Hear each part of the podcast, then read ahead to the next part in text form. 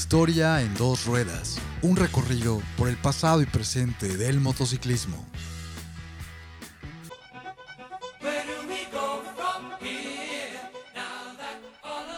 Giacomo Agostini, leyenda viva del motociclismo.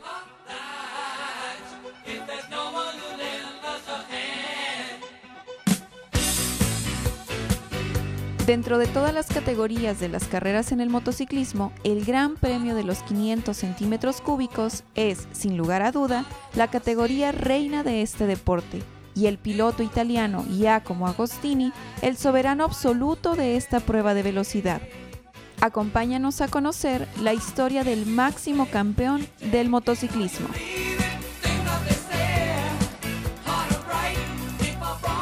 Giacomo Agostini nació en Brescia, Italia, el 16 de junio de 1942.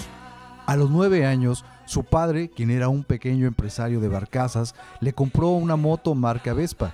Pero al crecer, su mismo padre no estuvo de acuerdo en que su hijo se dedicara a correr motocicletas. Sin embargo, Giacomo se empeñó en ser piloto y ya para 1961 tuvo su primera competición importante. En 1964 ganó su primer campeonato en Italia en la categoría de los 250 centímetros cúbicos.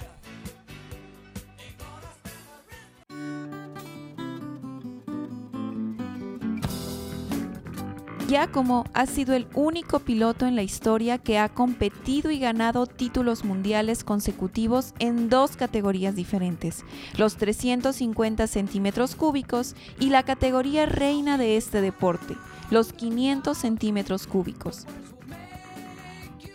Desde 1965 hasta 1972 fue piloto de la marca de motos italiana MV Augusta, con la cual consiguió 13 títulos mundiales, 7 en 500 centímetros cúbicos y 6 en la categoría de los 350. Posteriormente, en 1974, cambió de escudería y se unió a la recién incorporada marca japonesa Yamaha, con la cual obtuvo dos títulos mundiales en ambas categorías.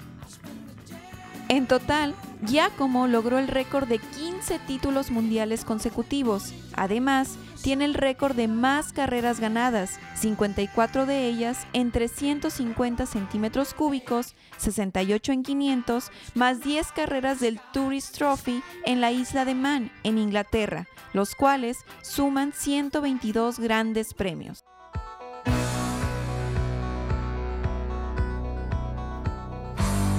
La impecable trayectoria del campeón italiano finalizó en 1977. Su última victoria ocurrió en la pista alemana de Nürburgring en 1976. Después de retirarse del motociclismo, intentó correr en la Fórmula 1 con poco éxito. Lo suyo no eran los vehículos de cuatro ruedas, su pasión estuvo siempre en las motos. En la década de los 80, Agostini regresó a las competencias, pero ahora como gerente del equipo Marlboro Yamaha. Consiguió varios triunfos de la mano de pilotos como Eddie Lawson, Kenny Roberts, Luca Cadalora y Alex Cribillet. Este último, el primer piloto español en ganar un mundial en 500 centímetros cúbicos.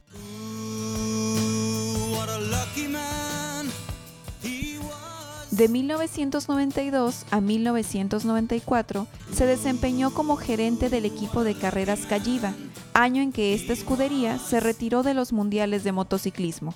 Su despedida como gerente de un equipo de carreras fue en 1995 con la escudería nipona Honda.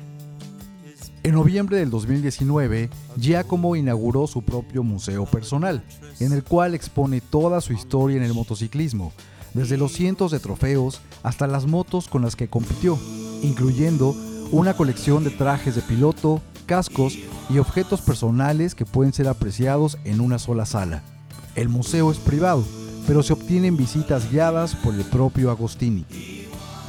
Sin duda, debe ser una experiencia única para los amantes del motociclismo tener la oportunidad de visitar este santuario de la mano de una leyenda viva. Larga vida al rey de las pistas, Giacomo Agostini.